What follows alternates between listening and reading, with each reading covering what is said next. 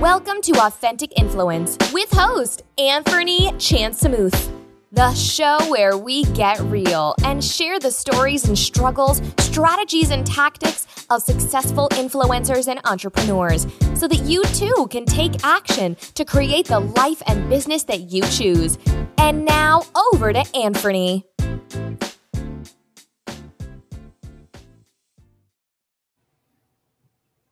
Hey, hey, welcome everyone. Welcome to Authentic Influence uh, Live. And we were back into the live. It's been a while since we did the last interview. Uh, I guess I've been hiding uh, somewhere in a cave because of the pandemic.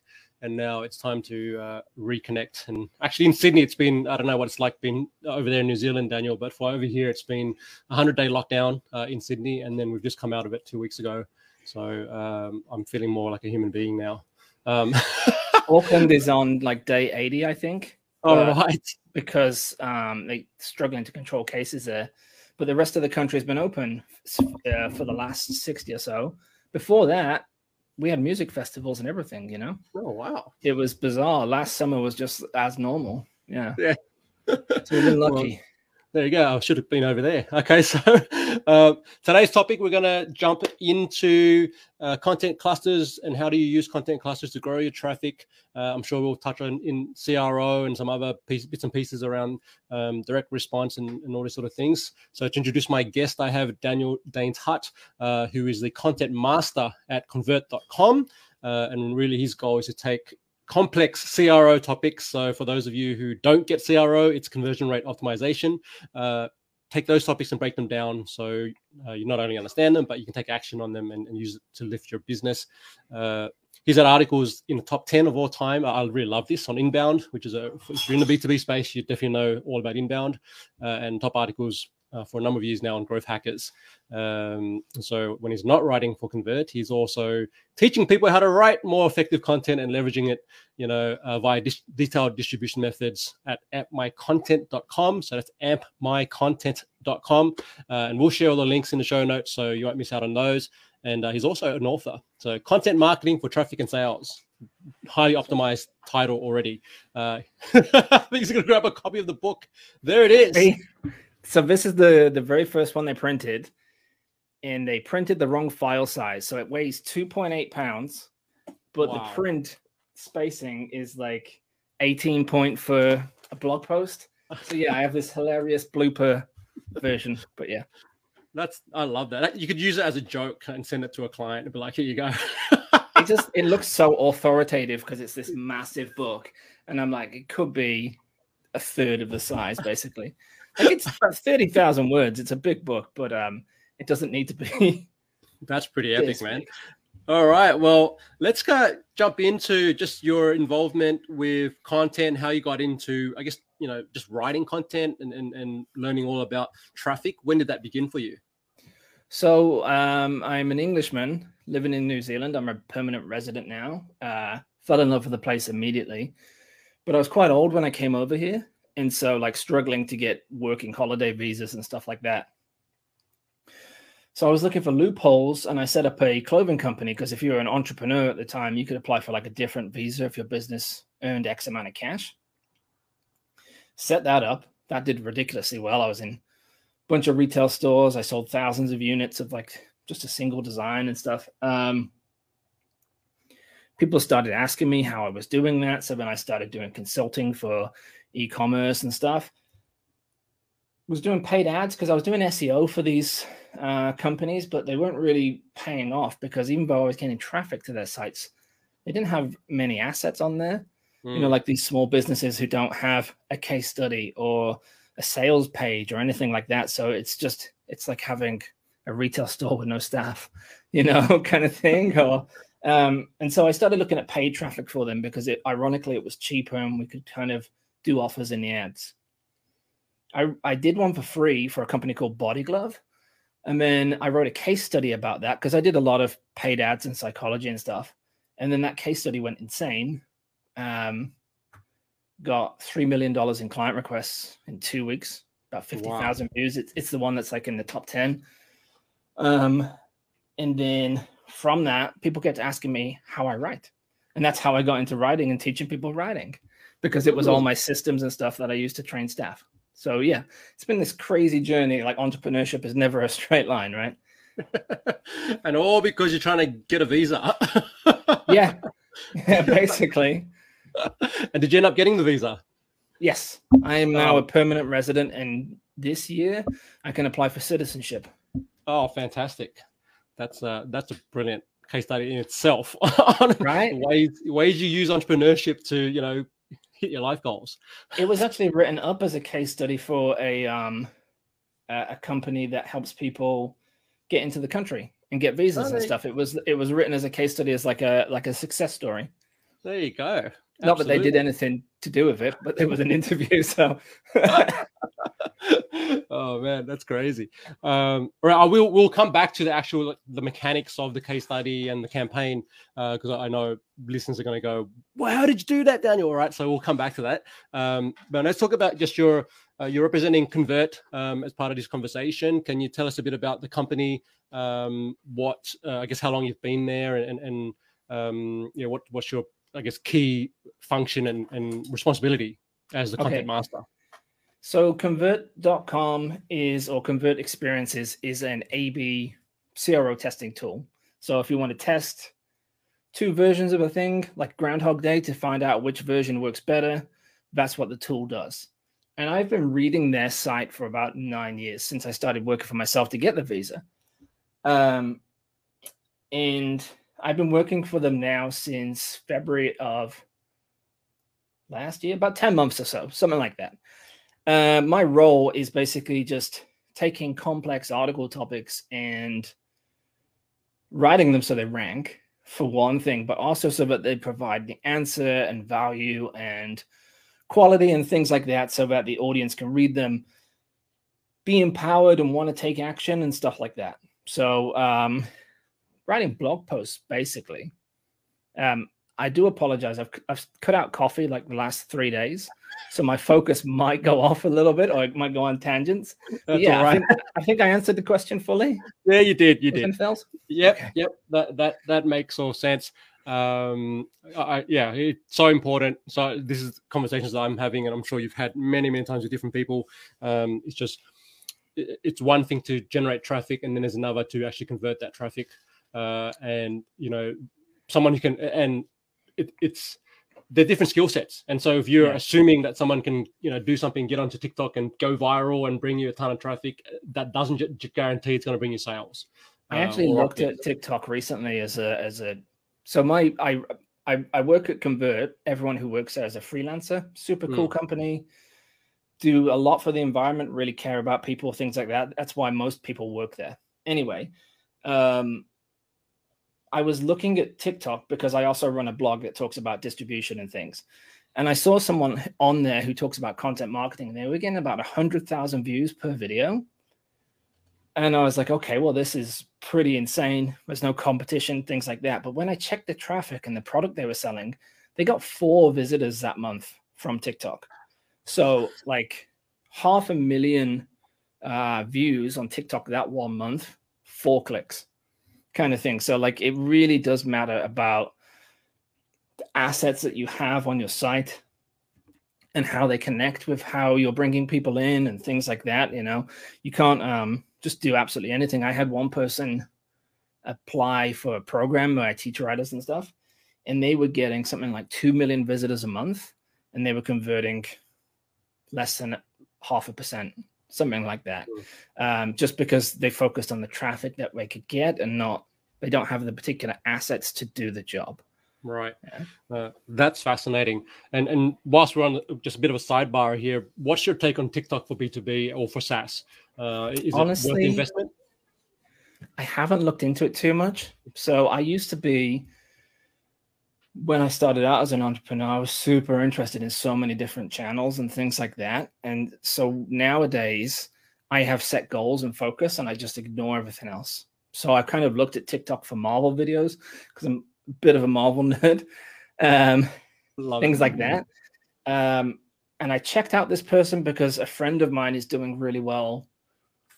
She does, um, what's it called? Kind of like palm reading and things like that and her videos do really well and drive traffic to her. So particular audiences might do really well on there, and particular business types, things like that. I imagine e-commerce could do incredibly well on there because you know it's um, you get put in front of the right audience, the right demographic with a call to action. You know, there's, there's not much friction to buying. If they see an outfit that someone's wearing and they want to get it, they'll click through and buy. But I have to imagine in B2B and stuff like that, it might take a longer cycle and you might not get the clicks. For now, myself, I'm just focusing on YouTube, like uh, yourself, and um, blog content and paid traffic. So, paid distribution of content. Those are the only things that I really focus on but yeah, yeah, I'm I'm with you on that, and and I I, I agree with ecom as well being a, a good um it's a good testing ground. I've got a, cl- friend who actually runs a like a she what does she sell? She sells strollers for mums, um, and so she does these fun things with maybe I think her kids are in them. Some of those videos, and and they've gone viral, and and that's actually bringing leads for her ecom biz. Um, yeah. But um, like I say, probably not the place. I know there are a lot of brands trying to test it out right now.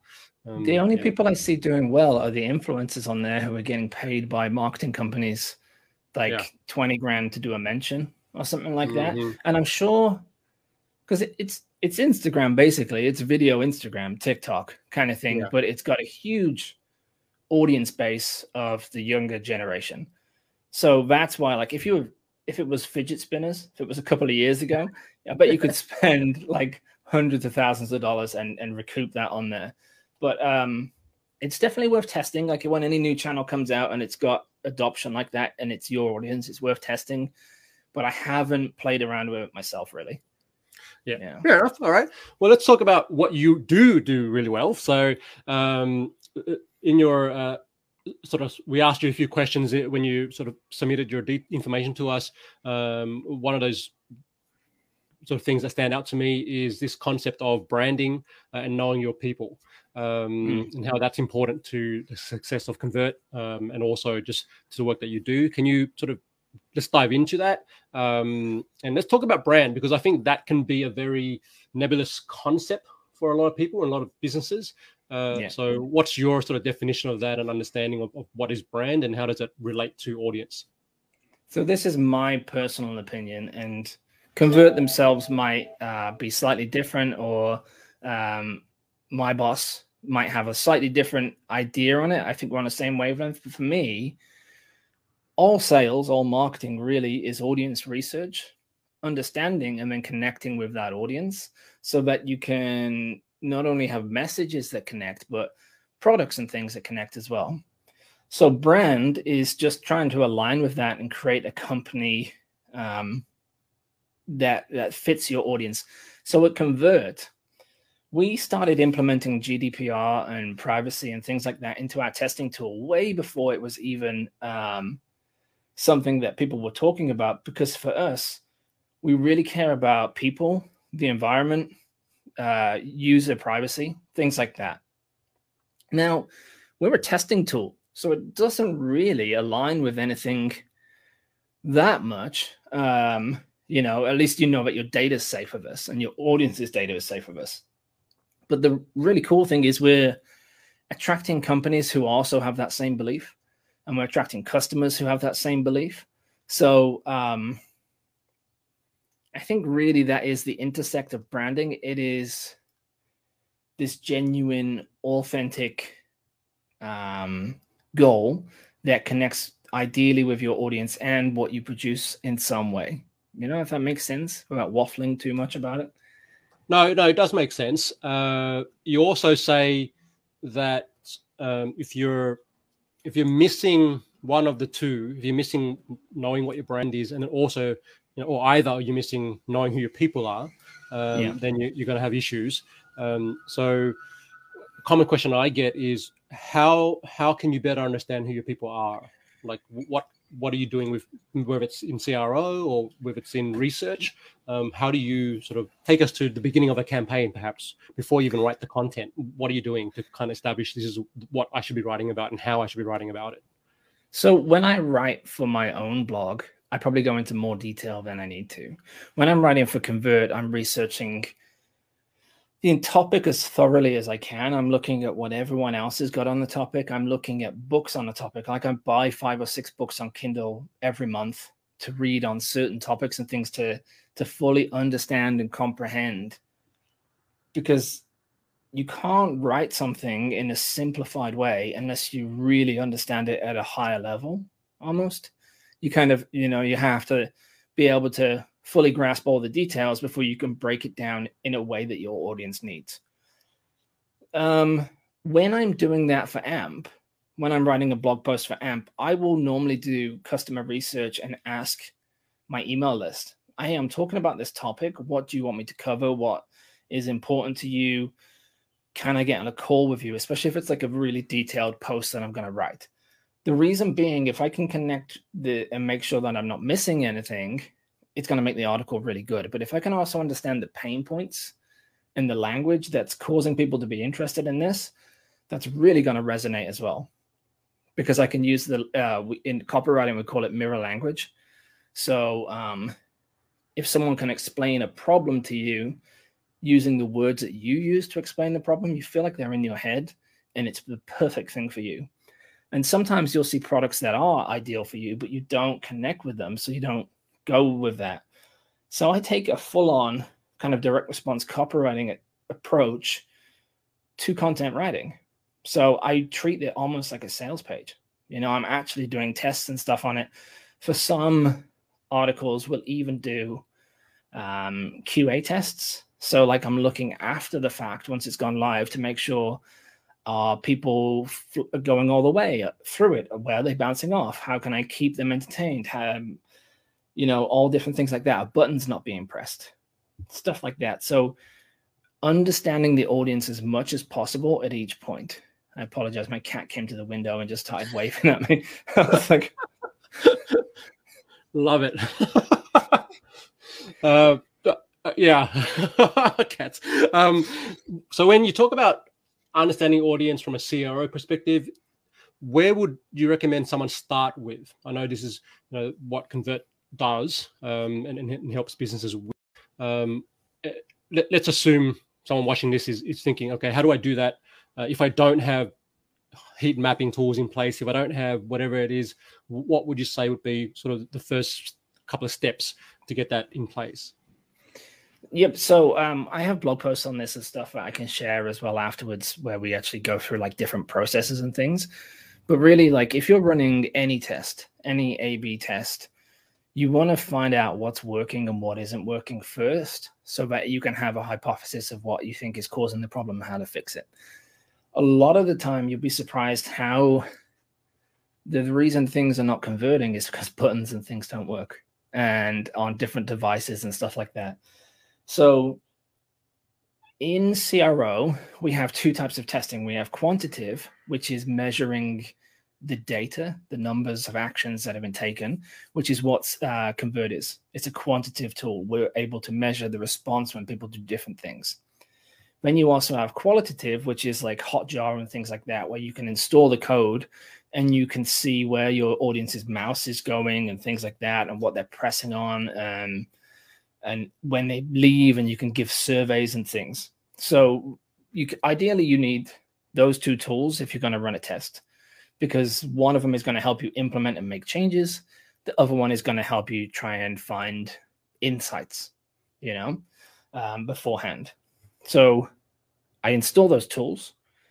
I check that everything works. So you can also the name escapes me now but basically you can load your page in different devices and make sure is it working on an iPhone 5? Because if you look at your traffic and 25% of them are coming through on an iPhone 5, but your buttons don't work, you know, like they're off the screen or something like that and they can't click, that's 25% of your traffic who can't do the job.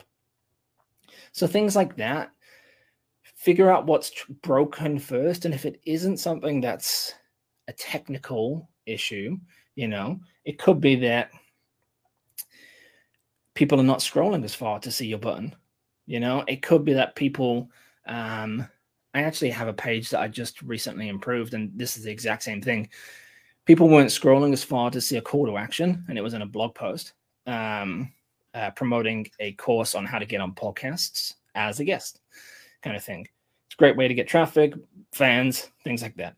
Mm-hmm. Um, people weren't getting as far as the button, and when they were, it was kind of blended in with the colors of my brand, and it wasn't clear that it was a clickable button. Now, uh, I wrote an entire article on this on like images and buttons and how it can actually affect people's perception of how they see them and things. So that's why uh, back in the day, you would just have like this flat 2D image. And then for a part in the 90s, they turned into these 3D graphic things that kind of flashed, you know.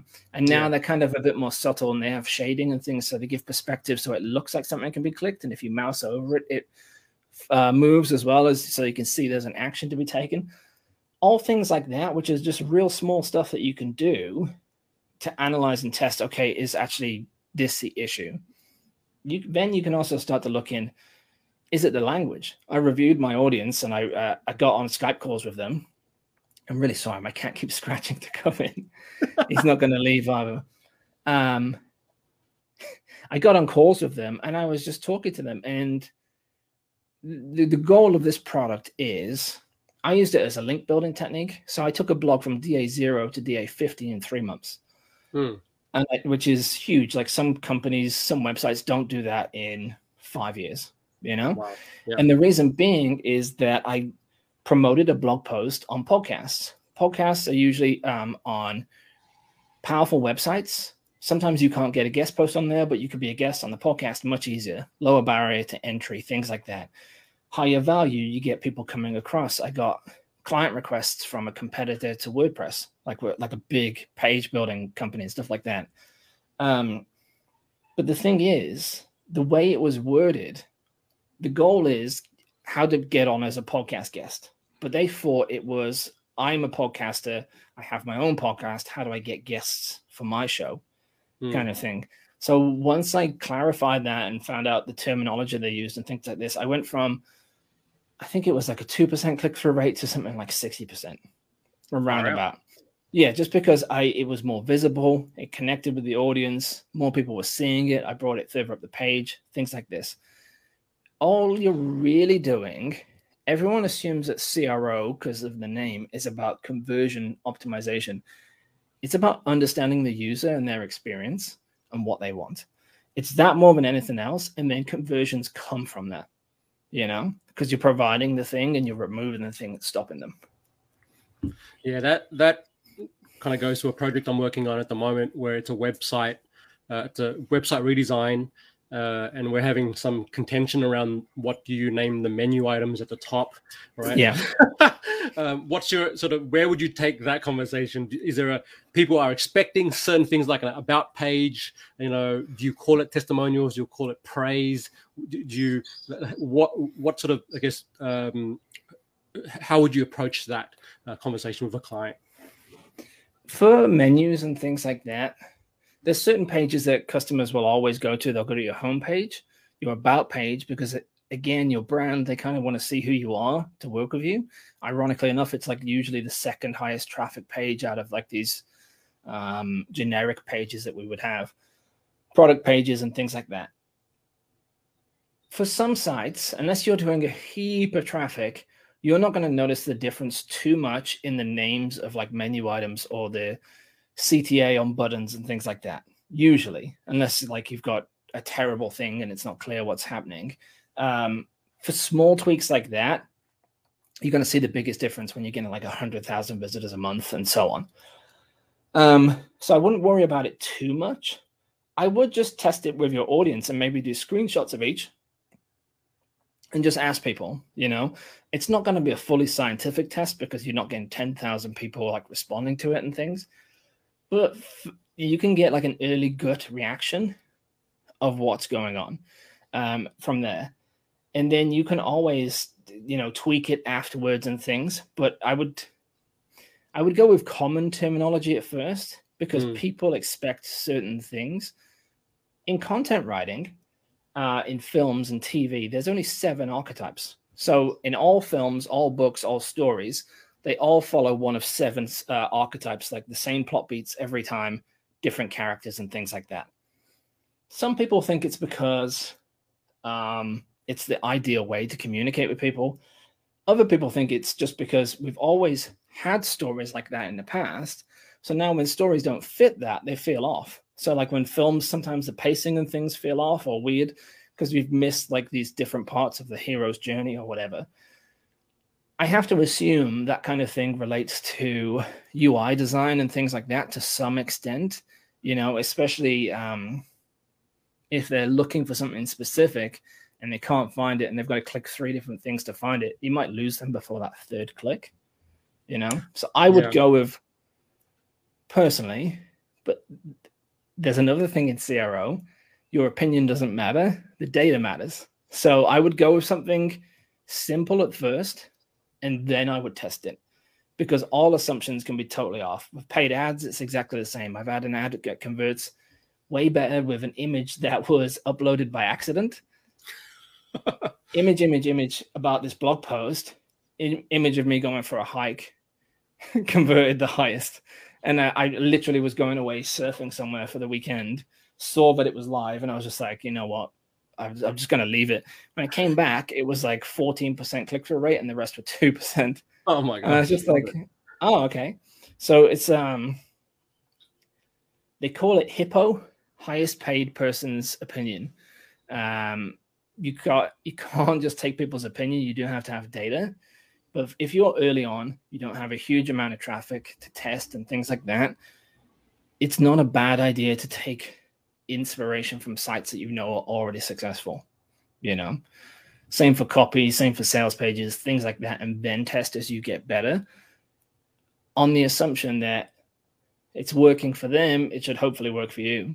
That being said, mm. not everyone knows what they're doing. So some of these successful sites are performing really badly, even though they're huge companies because they've never tested and stuff. But use it as uh, the initial inspiration and then build from there.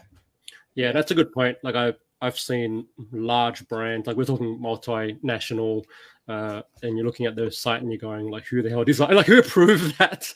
Um, you know, but it's it's. do you play computer games at all? Yeah, I do.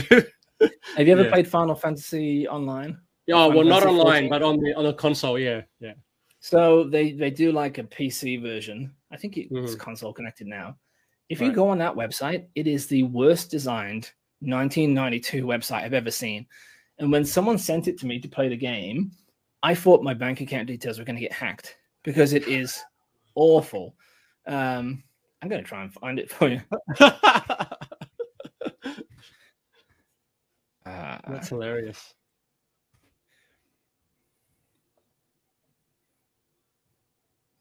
I can uh, screen share and stuff on here, yeah, right? Yeah, should be able to. Just uh... Oh, they've actually updated it since then. Oh, well. okay, okay. But yeah, I logged onto it and it looked like something from 1991, and there was like yeah. flashing stuff in the corner, and there was images that were half on the screen and half off, and all this other stuff. And I was like, this looks like a super dodgy page. Like if I had clicked on this and it wasn't from someone I knew that sent it me, and I was talking to them at the time, you know, yeah. I'd be like, otherwise I'd have messaged them and say, hey, has your Facebook been hacked or has your like email been hacked? You've sent me this really weird link, you know? It's a, um, it's a um, GeoCities page. yeah. Basically, yeah, it looked like a like an old Tumblr page, something like yeah. that. Or yeah, classic. Uh, all right, well let's let's just move over to content clusters and uh, tell us a bit about what they are and and how do you use them and uh, why do you uh, what what yeah why do you recommend uh, people look at building them? So this is um, it's for two things really. It's for an SEO benefit. It's also for an audience benefit. So the idea of a content cluster, you can almost think of it. Um, originally, it was called like spoke and wheel. You know, like the uh, the wheel of a bike, and you have the the inner side, and then you have the spokes coming off it and things. Um, same for a cluster. So you might have an article that you want to rank for that's maybe kind of a medium or a high keyword topic, and you want to build a lot of backlinks for it, things like that. You write this article and you create it as this pillar piece of content.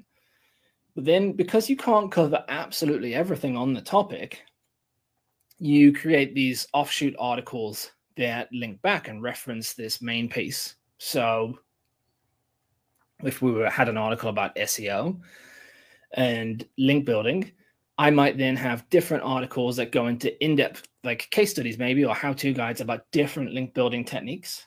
And these cluster articles usually can get a lot of backlinks, and that feeds back into your main article, which helps it to rank.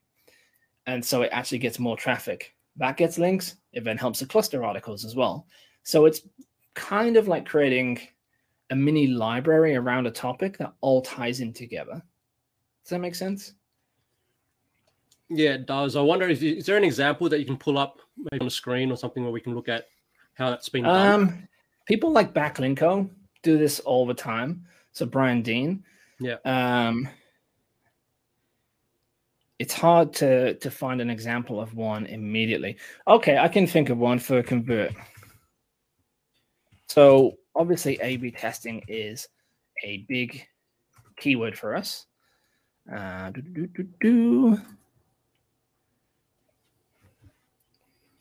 And I can screen share, correct? Yeah, there should be a screen share button on the bottom. Works best with two monitors. When am I rich? I just get distracted.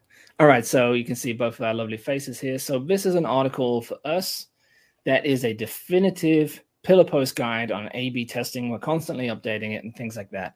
If you look on the side here, this is a huge article it covers all different things about A/B testing.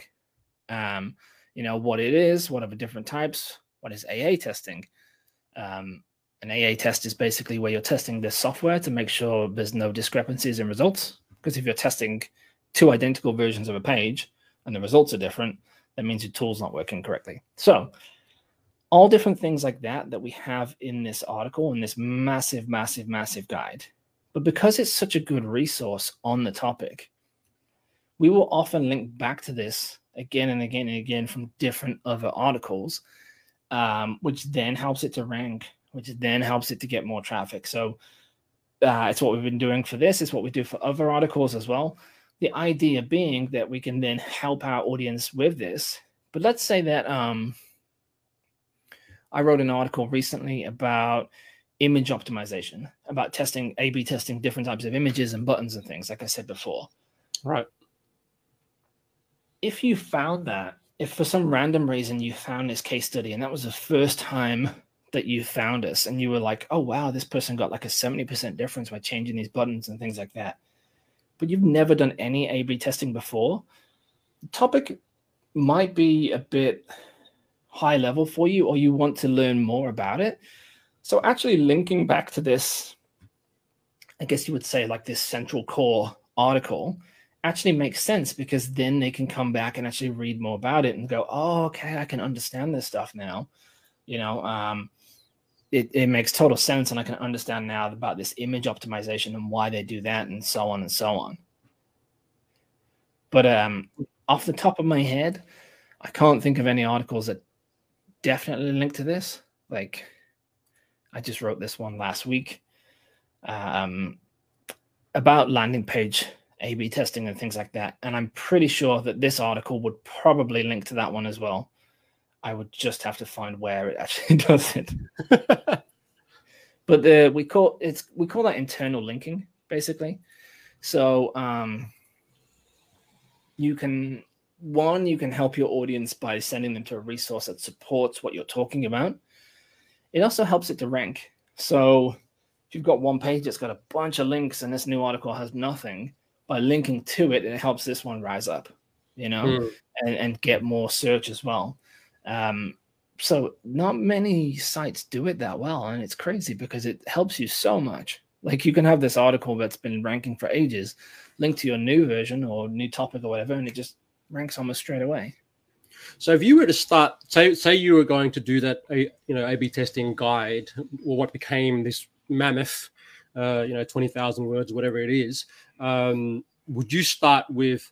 So A/B testing is going to be the keyword we're going to go after, um, and then look at sub keywords to do the, the, the smaller articles. Is that the way you would approach it, or would is or would you be more organic around these are just questions that are coming up from our customers or you know research how would you attack that kind of all three yeah, of what you said. So I would have keyword ideas that come up all the time, questions that come up all the time uh, from the audience, and also research that comes up all the time, like certain terminology. So keyword research is great, but keyword research is a secondary effect. Keyword research um, is basically us finding out how many people per month enter a specific term to search for an answer on a topic or to find something. In some industries, you will have particular things that people don't search for because they don't even know it exists, they don't know their problem, or it's something that's brand new as well. So you don't always do keyword research for a topic because, like, we wrote an article about privacy and GDPR in A B testing. That's not something that was a keyword at the time, but is now as people are starting to trend into it. So you need to have like your own business insights and things of that. You also need to do the research of what your audience, of what people are searching for. And you also need to speak and listen to your audience of what they're saying and what they're asking, comments in blogs, uh, on Quora, um, things like that. Look at the questions that people are asking in Twitter feeds and stuff. Um, that'll give you a good idea. Now, as for what order to create the content in, really depends where your business is and what your goal is right away. Like if you want to start scaling up a lot of traffic, I would create the core post first, especially if you're kind of new in your industry, because it'll give you a lot of authority. You could write about, so AMP, even though we are quite a high DA site, there's no way I could rank for the term content marketing right now you know, mm. it's not really something I do. It's something I could go after later on. Instead, I start ranking for terms that are very core to what I do as a business, and they might take a long time for me to see traffic from. But by me talking about them, I'm seen as an authority in my space on that topic. If I didn't have that, um, people might not see me as big an authority as the people who do you know so even though that piece of content doesn't do anything for me as yet i could start there but that being said you know i okay let me backtrack a sec. I would start there and then i would create cluster posts around different topics. I would fill in case studies. I would write unique data back guides that have a lot of statistics and things like that and really cover like the gamut of this particular topic. The thing is if I wanted sales right away, I would probably write a case study first because a case study converts people so well, um, especially if you're a service business or if you're a product based business and things like that, because it's when done correctly, a case study is a transformation from A to B. Someone is in this point right now and they're looking for that final push or support to help them make that choice and decision. So, although I probably wouldn't get a lot of organic traffic for a keyword around a case study, at the same time, it will make sales. So, AMP, I have been working on our course and our product for absolutely ages. So, I haven't looked at our traffic organically. I get about mm. 50 visitors a week, something like that, to that blog. The thing is, because of the assets I have on it, average opt in rate is between 17 and 83% on blog posts. And then 42% interaction with emails, something like 18% of people who get to the sales page become a customer. So even though I have very little traffic, every asset on that blog right now is designed to interact, enhance, and make a sale without it being sleazy or anything like that. Because that's where I started out first, because we're bootstrapping on that company. Afterwards, now I can create like a cluster post and link back to it from all these different articles you know but if i was venture backed or whatever else and i wanted to just start making traffic and authority in the space i would go for that big term first and then create these hmm. um, another idea so i said before if you've got an article like, or a page that gets a lot of links and you link to something else it helps it rank you can create data backed guides which are basically huge guides that your audience probably doesn't care about. But the thing is, your audience doesn't have a website to link to you. So, writing content for your audience all the time is not going to help you rank in Google. Instead, you need to write content that appeals to people who do link. So, data about guides, statistics, state of the industry, things like that, they get a lot of backlinks. They might only get 30 visitors a month. But the thing is, some of them can get thousands of links and they link to these other articles that your audience cares about, and suddenly they rank really well. So, there's different assets that you need content wise that are going to help you do the job. And a lot of companies don't understand this. They have content just for traffic, or they have content just for links that appeals to the people who link, but not their audience. Or, you know, vice versa. They have these assets where they can get all this traffic in, but not do anything with them, which is just mad. It's like being in a massive retail store, maybe, and having like a 15 year old trainee who doesn't even know the products or whatever, you know? So it's about balancing out the different things that you need. Yeah, I'm I'm glad you brought up the the point of creating content not just for your buyer or your audience, like your, your specific buyer, uh, because there's that distinguish. Uh, the, there is a difference between people who will read and share content versus people who will actually I'm reading because I'm trying to understand whether or not I'm going to buy your service. Mm. Um, and so it's a sort of bringing that into the mix is quite important. Now, you mentioned assets, right? You talked about case studies being an asset. You talked about sort of data-backed guides. Are there any other kind of assets that, that you, you utilize as part of the, the funnel? Obviously, sales pages and things like that. I also create something that's called a pre-frame sequence. So in sales, you have three types of different salespeople. You have people, well, you have people who don't even make an offer, which is those businesses that I was trying to help out with SEO at the start. Then you have people who make an offer. Then you have people who make an offer. The person says no when they try and find out the objections and change their mind. Then you have the most advanced types of salespeople who find out the objections in advance, bring them all up before they even make an offer, and then they convert even higher. The reason being is when you pre frame all this stuff and you help them get past all these problems, not only do you remove all the objections once uh, in advance, but you also get them ready to buy. So it's like making an offer straight away to someone and then trying to convince them all these things is really difficult. But if they believe these different ideas, then they start looking for a product that meets that and you offer it, it, it absolutely does.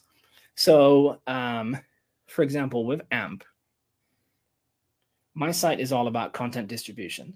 The idea being that you can leverage content more effectively. At one point, before Facebook went crazy, I was making $22 for every dollar spent by promoting blog posts to a cold audience. Hmm. Because a cold audience would read, they would go through pre frame content, and after about two weeks, they would become a customer. I wasn't trying to convince them right away because the thing that I sell is possibly something they don't even realize they need at the time. Yeah. So after researching and speaking to my audience, the pre-frame is usually the first 30% of a sales page. It is helping them to understand what the problem is now, helping them to see a solution, getting past new objections, getting them ready for that thing. So with AMP, if I'm trying to get you to see the value in a program that teaches you how to distribute content, one, you have to understand that high volume of content all the time with no visitors and no traffic is not going to do the job. Two, once you realize that, it's kind of peace of mind because you can take five minutes, you know, and not feel flustered to try and knock something out every week just so that you've been publishing. But you realize it only works if the content converts. So you need to get better at writing. So I t- start to teach them that. I start to teach them basic how to posts. Then, because it's getting better at writing and it's attracting people and, and it's resonating, they need to know how to make some kind of conversion. So I teach them how to lead capture as well. So now they understand that they don't have to be writing all the time, but they do have to be writing something good. And it's not that difficult if you take the time and do the research and archetypes and stuff. Then you can capture, and then from there, you can start to automate sales and scale up, and you can run paid ads to traffic because you know it converts at X percentage and things like that. That pre frame sequence gets them ready for the offer without me having to do anything. It's all fully automated, you know, and it's not upsells and downsells and things like that straight away. Instead, it's a sequence of conversations that I've had with my audience in the past that I'm letting my content do for me instead. You know? Mm-hmm. Um, so pre-frame content, case studies, how to guides, a data back guide, or basically like a really linkable asset, something that can get a lot of backlinks, possibly doesn't get a lot of traffic. That way, you have sales covered, you have authority. You can actually get further sales of case studies as well because now you've got social proof. Um, you've got content that brings in organic traffic that then filters into these pre-framed sale sequences. You've got content that gets a lot of backlinks. So assets like that. I cover all of this in this massive book, basically. get it on Kindle if you get yep. it because it's like two ninety nine on Kindle. It's like twenty five dollars because they still print it out at this massive size. But yeah, that Brilliant. those are the assets I recommend people have. And for my cust like for my students, I always tell them to create a pre-frame sequence first. If they've got a sales page and a product that's already selling, get more sales. Because if I teach you how to get 10,000 visitors and you still only convert 2%, that's useless. But if you mm. can go from 2 to 4% and the next week go to 10,000 visitors, well, now you've like not only has your traffic scaled up, but you're doing twice as well from every visitor, which I've learned painfully the hard way. When I, when my article got 50,000 visitors in two weeks, at one point I didn't even have lead capture on there. I, mm. I didn't even go to publish the article. I shared it with a friend. He published it to Inbound. And when I woke up, it was just like the website broken from the amount of traffic that was coming through, and I hadn't converted anyone. I was just like, create a lead magnet quickly, you know. and even then, uh, 300 client requests at ten thousand dollars each. Yeah, brilliant. Yeah. So it was a bad mistake, but one that was still profitable. Those ones are the what you learn from best, right? Yes, absolutely. Um, all right, so we got got to, you know, I don't want to take too much of your time. You've shared a ton of gold on here. Now, I, I would be remiss to skip a conversation around case studies. Um, so uh, you have mentioned it a couple of times now. So can you t- take us through um, just even that the you know I know convert.com have a bunch of case studies on the site. Um, I saw those. Uh, can yes. you just take us through, I guess, how uh, how case studies are being used? Um, in its marketing across all stages of the funnel because because uh, typically when you think of case studies we're thinking of that's the conversion point. We're thinking of when someone is researching and ready to buy. Um, but uh, I understand that, that that you're doing it not just there; you're also using it in different places. Can you tell us about so, that? Um, I do it slightly different on my blog compared to Convert. And again, you have to test and see what works for you. Different industries and things like that. In Convert, we use case studies mainly for bottom of funnel. And we actually do them by working with certified partners and agencies who are working with clients and are using Convert as an A B testing tool. And they're getting these results for them. And then we speak to these people and we create a narrative around it. What was the problem? Uh, what was the inciting incident? What is the results? And then how it worked. Ideally, a case study should always have some kind of transformation as well, where you're showing the things that you worked on at the time because that creates a narrative structure and it makes the person in the case study the hero instead of you because no one cares about you. They care about themselves and they want to see that person in that case study so that they can resonate and go that person's just like me. You know this they have the same problems i have and they got the results that i want and i can see everything that they did wrong so in Con- at Convert, we do them mainly bottom of funnel, and we also use them as quotes and examples and articles, which is always really good because then we can say, you know, MintMind's got this uh, result for their client, and we can use it to structure and build social proof in as well. Um, for me at AMP, I do case studies a little bit different in that I almost blend them with how-to guides.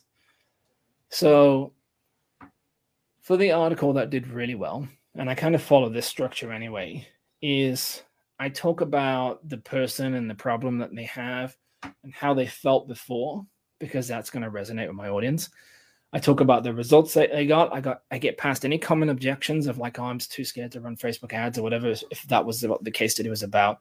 And but I don't talk about it myself. I say, you know, Mike was hesitant to do it because he'd run some cash before and he hadn't seen results and blah blah blah and I use his actual language and a quote and stuff like that from them.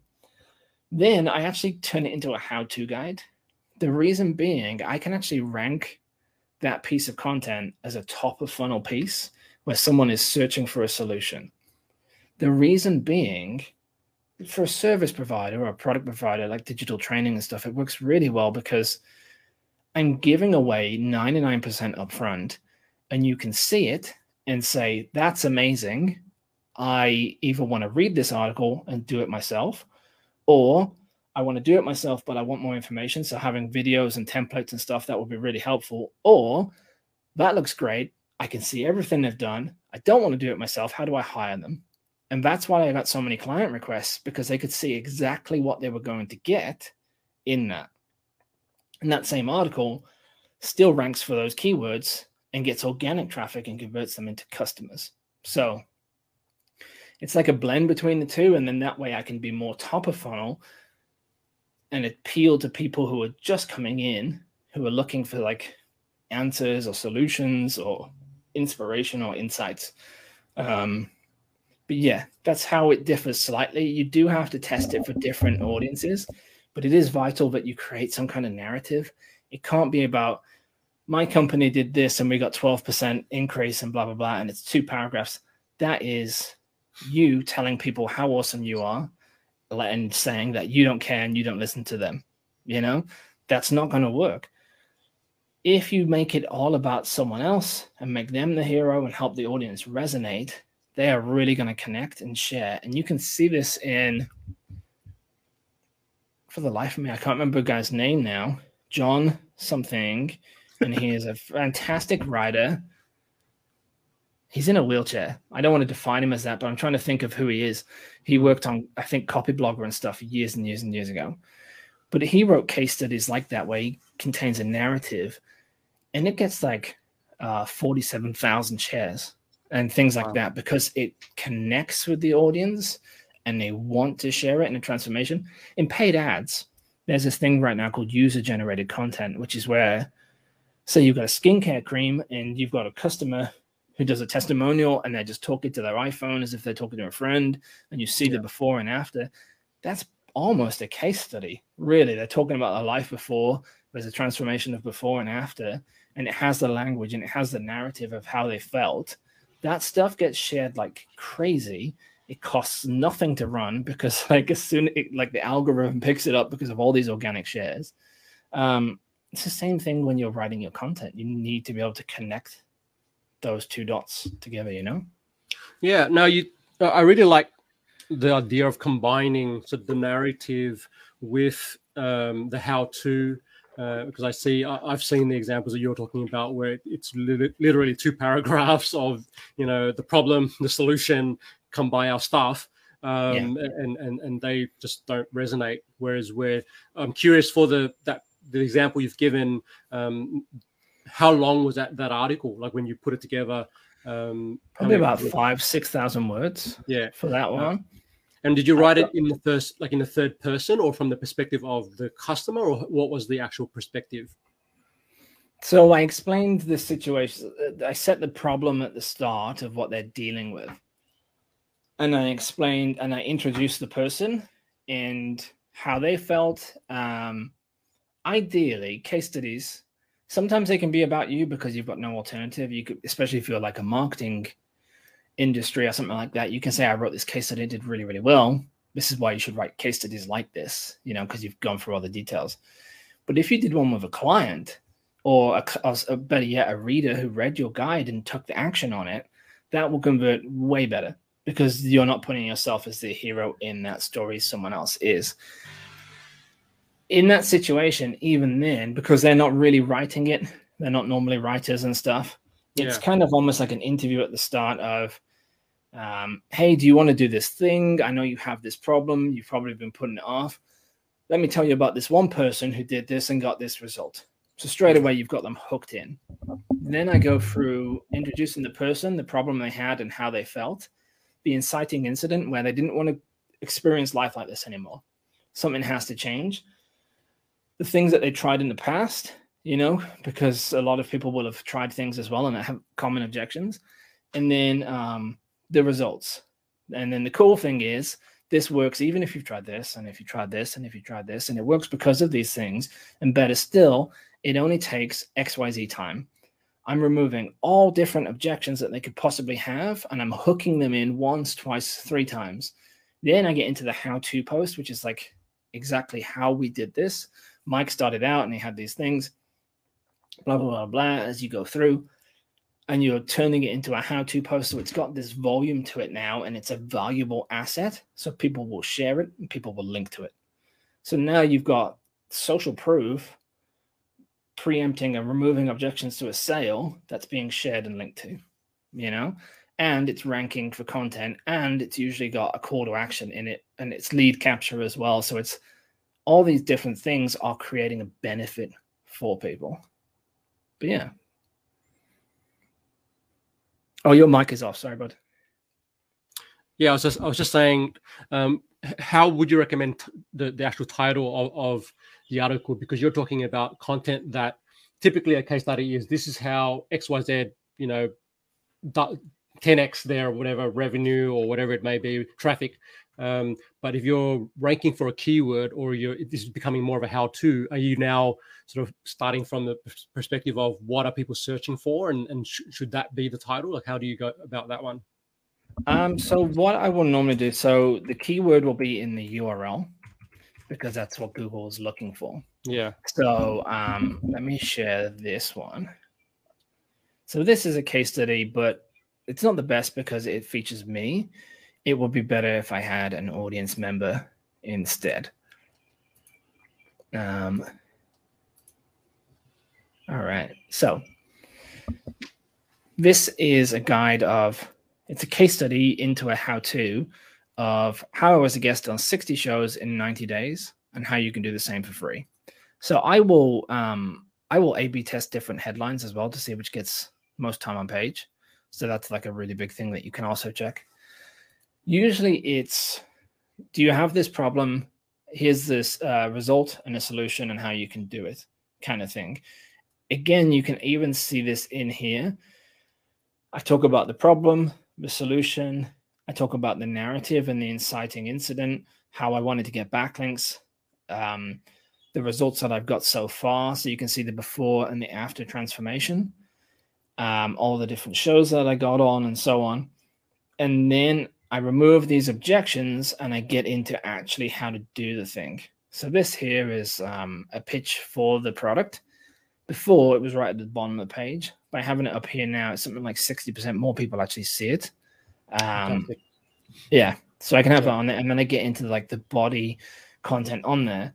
But usually it is see the keyword is podcast guest mm-hmm. that I'm trying to rank for. It's difficult keyword because people when they're searching for that are either searching how to get guests or they're searching how to be a guest.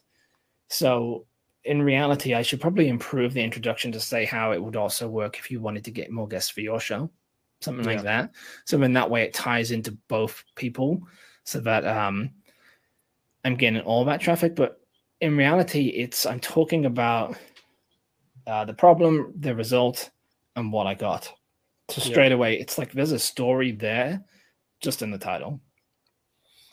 And how's uh, this one yeah. been performing? How when did you post this, and how's it been performing for you? this is the thing because I write high converting content and distribute it. This is probably a year and a half right. old, if not more. I think the opt-in rate on this is 17% from reader to subscriber. Yeah. And then it's not huge on the back end. It's about 5% of people who then go and buy the $7 course. Mm-hmm. Um, I'm using it more as like an offer to kind of introduce people to the membership platform that I have, right, um, as like a trial thing, so they can see the value in it because it's like step by step, like 45 lessons of like, you do this now, do this now, do this, and you follow along as you're doing it, and you're yeah. on podcast by the end. Um, I've had audience members, uh, customers do it, and one of them, they were on like social media today or something like oh, that, and it was the yeah, it was the first pitch they ever sent. Fantastic. Yeah, I assume um, you've taken that and, and, embedded that in the in the article somewhere. It's in the uh, sales page now, but yeah, but I should update it so that it's on there. Yeah, where are you at, camera? The lighting is off. Yeah. Um. Yeah, that's really cool, man.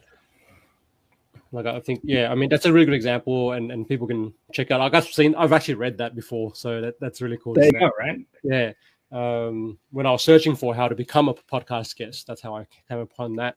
Uh, and you also mentioned just I know you're you're like the king of distribution. So when you did that initial case study that you know got you all the traffic, you mentioned I think it was um, I think did your mate post it on uh, a site or, or you, you put it on uh, was it Growth Hackers or somewhere? Uh, it was put on Inbound. So Yeah, Inbound, I don't really right. I don't Yeah. really tell people this because it sounds kind of sneaky, but when you want to grow on any channel, it's so hard to do it on your own. And the reality is, it's much harder to grow when you share audiences or leverage audiences of other people who've already got an audience. It's the Yeah. fastest way to grow. Paid traffic is just buying the audience of someone else. It's buying Facebook's audience, it's buying YouTube's audience, stuff like that. So I had built a relationship with this person on purpose because I liked their content and I re- interact with them on the forum and things like this. But they also had a lot more clout there than I did. If I was to share that article myself, probably wouldn't have done nearly as well. But this person who's an authority in the space shared it because they loved it. And when I woke up, because of like the 12 hour time difference, it was just insane, like how much it had blown up and all the emails and notifications and things like that um, at the time. So there's different distribution methods and traffic methods. You've got like organic, um, Google, word of mouth, uh, social, paid social, uh, you know, things like this. But there's also working and interacting with influencers and getting them to make your content succeed, either by getting them invested in the content and wanting um, wanting to see it work and basically wanting to add to it and put quotes in it and stuff, or it's called the IKEA effect, where if you work on something, you value it far more. So this bookshelf looks good. It's awful. You know, it's like two hundred dollars and things, but it's awful. I've even had to like screw extra pieces of wood in the back, things like that. This table is probably like a thousand dollars or whatever, and it comes up and down by just pressing buttons and things like that. Mm. If I was to move house and had to sell everything, I would probably sell this at half price and that for about 20% off. The reason being there's an emotional investment into this thing that I effort I had to put in. And it's why they call the IKEA effect, like the things that you have to build in some way or whatever or connect Yeah. with, you uh, value more. If you can get influencers to feel that about your content, they're much more likely to share it and want it to succeed than they are to if you just went and say, Hey, I featured you in this, blah, blah, blah. You know, it takes longer, it's more effort, but you're building those relationships and getting it to work and like you're leveraging it far more. This is a big issue that most people have is they don't distribution is seen as something to tick off and they just do it and that's it. And then they're on to the next thing. But in reality, like imagine if the Avengers came out and they only did one advert and it was in LA and nothing else. You know, in LA it might have done really well. But the reality is they can keep promoting that and keep pushing it and keep going and keep growing and things. So it's you can create this snowball effect, um, this virality where you've got so many people talking about it. Well, now it starts to talk and grow on its own. You know, Yeah. a lot of people miss that. No, I, I'm I- a massive I, yeah. nerd for this stuff. I love it. I love it. I love it. You, you, you got to do more Avengers stuff. Um, uh, like, uh, just beware of the copyright with Marvel. But um, it, yeah, like, I, I, I agree. You know, it, it's to me, I don't see it Oh, as being tricky. I think it's that relationship building part is often skipped over. Uh, it's it's really you know. Uh, and that's why I say, like for me, I advocate building those relationships long before you're going to ask, make the ask to, to share the content, um, and also yeah. co-trading with the the influencer if that's what you're doing um, you know, and have them involved in the project, and not just at the end when you're like, well, I've just published this thing and I've mentioned you, and, and you know, do you want to tweet it out? Um, and the thing that annoys me the most is I'm getting these, you know, on a weekly. I'm sure you get these weekly Yeah. outreach emails, and they're like, hey, you know, we've just done this cool guide on X, Y, Z, and do you want to, you know, link to it on your blog? And, I, and I'm saying you haven't asked me anything about me, right? So- no, and and it's nothing to do with what I do. My Yeah. audience couldn't care less about it. Even if they do, and it is relevant, it's effort for me to go look at that and link to it. Mhm. Everything, all outreach, all connections should be about all sales is about the other person and how you can make it as easy as possible for them and understand them. Because if you can do that, so for example, with podcasting, I use it as a link building technique. One of the main things I will do right now, I am recording this podcast. I have made a note on a piece of paper of every asset we've talked about. So at the end of the call, I will edit out this video, save it as a backup, send it to you, send you links to all the assets and things like that. So when it comes for you to put the podcast together, are you going to do the one that you recorded this morning that has a bunch of stuff and there's all this effort that you've got to go through? Or are you going to push this one live that's already done and all the stuff is there? Because of that, you'll go with this one. But I'm also more likely to get backlinks to like specific articles because I made your job easier, your life easier, stuff like that. It's 100%. not sneaky, it's about making your life easier. And I actually benefit from it because of that. So many people do podcasts without a call to action. So many people have blog posts with nothing to do. The traffic comes in, they read it, and then they go, oh, okay. Or they talk about the next topic, the next conversation that they logically have, and they don't have an asset for it. And then they go to the competitor. So you've warmed them up, made them want to buy a thing, and then they go, oh, I just need to understand this thing. And they go over here and they're like, buy it on there. You know, like, yeah it blows my mind. it's a little, yeah, it's a little additional effort that you put in that the other people don't do. Um, you know, and like you say, you make the other person's life simpler, save them some time, save them some effort. Um, and and that's the 20, you know, 80 20 rule. That's 20% difference. That's going to get you your backlinks, get you your your authority, all the things that you want. Um, I love that, love it. All right, we're going to wrap up, Daniel. I know we're a bit over time, um, and I appreciate you and, and your cat joining us. Um, right. what's uh, what's one book, podcast, or resource that that you you would say is essential for every marketer's toolkit? Ooh, for every marketer, um, I would probably say Ogilvy on advertising or oh, uh, the legendary one. Yeah, yeah, all my life in advertising actually. So this one is by Claude Hopkins. You can get a PDF version of this for free. Or sorry, not my life, scientific advertising, because it talks about a lot of the topics that we've talked about here today and fully understanding your audience in a way from data. From a CRO perspective, the biggest companies in the world are data driven, which means none of the choices that they make are opinion based. They're all data. How Uber um, works with its drivers, how they distribute everything, all works off data points and all stuff like that instead of what's might seem obvious, but actually isn't. So mm. understanding the audience and everything that they want is huge. So scientific advertising, go buy that. I mean, if you've got two dollars more, buy mine. love it, love it. Uh, we'll definitely link to these resources. Um, and a final question for you is what's one project that you're really proud of or you're excited about right now? Oof. I'm really trying hard not to like get straight into YouTube. I've bought um, a fancy uh, like Canon M200 mirrorless. Wow. I've got all these lights set up, so I have one here just right now. So I've done so much work on it and things like that because uh, traffic wise on YouTube is absolutely massive and it's wide open for certain topics.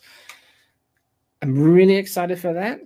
I'm not doing it until I've hit a different goal. I literally write out my projects. Um, right. them here so this doesn't fall out. And it's literally do this one first, then do this, then do this, mm. then do this. And there's a reason behind all of it. I'm super analytical and things like that. But the YouTube stuff, so excited. I've bought books on the topic and I'm, tr- I'm trying not to read them I keep seeing them on my Kindle. I'm like, no, because if I do that, I won't get the blog post finished and things. But yeah, YouTube, super excited right. for it. Okay, well, yeah. we're gonna have to bring you back, uh, maybe in six months' time when you you've perhaps gone somewhere with your YouTube. right, I've started uh, running paid ads on there, which are doing yeah. really well. Oh, um, but organic YouTube is something that I want to get into. Yeah, well, I've got uh, I've got a contact which I'll connect you with, um, who's a gun in the YouTube world, um, and uh, you might already know him. But um, uh, yeah, definitely, uh, if there's anything you need help with in that world when you're ready to do it, uh, let me know. All right, I want to say thanks, Daniel Daines-Hutt uh, from Convert.com and Amp Amp My Content. Mm-hmm. .com. Uh, go check out his stuff, uh, and certainly it's been a valuable, know, insightful conversation. Appreciate you, mate, and uh, enjoy the rest of your time over there in New Zealand. See you later, buddy. Thank you. Yes.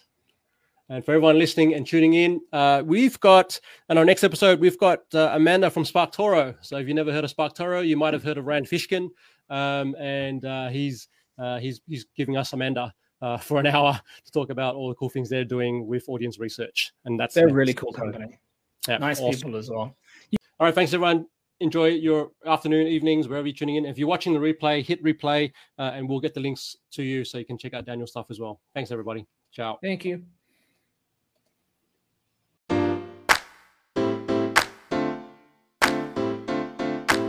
Thanks for listening to the Authentic Influence podcast at AuthenticInfluence.co.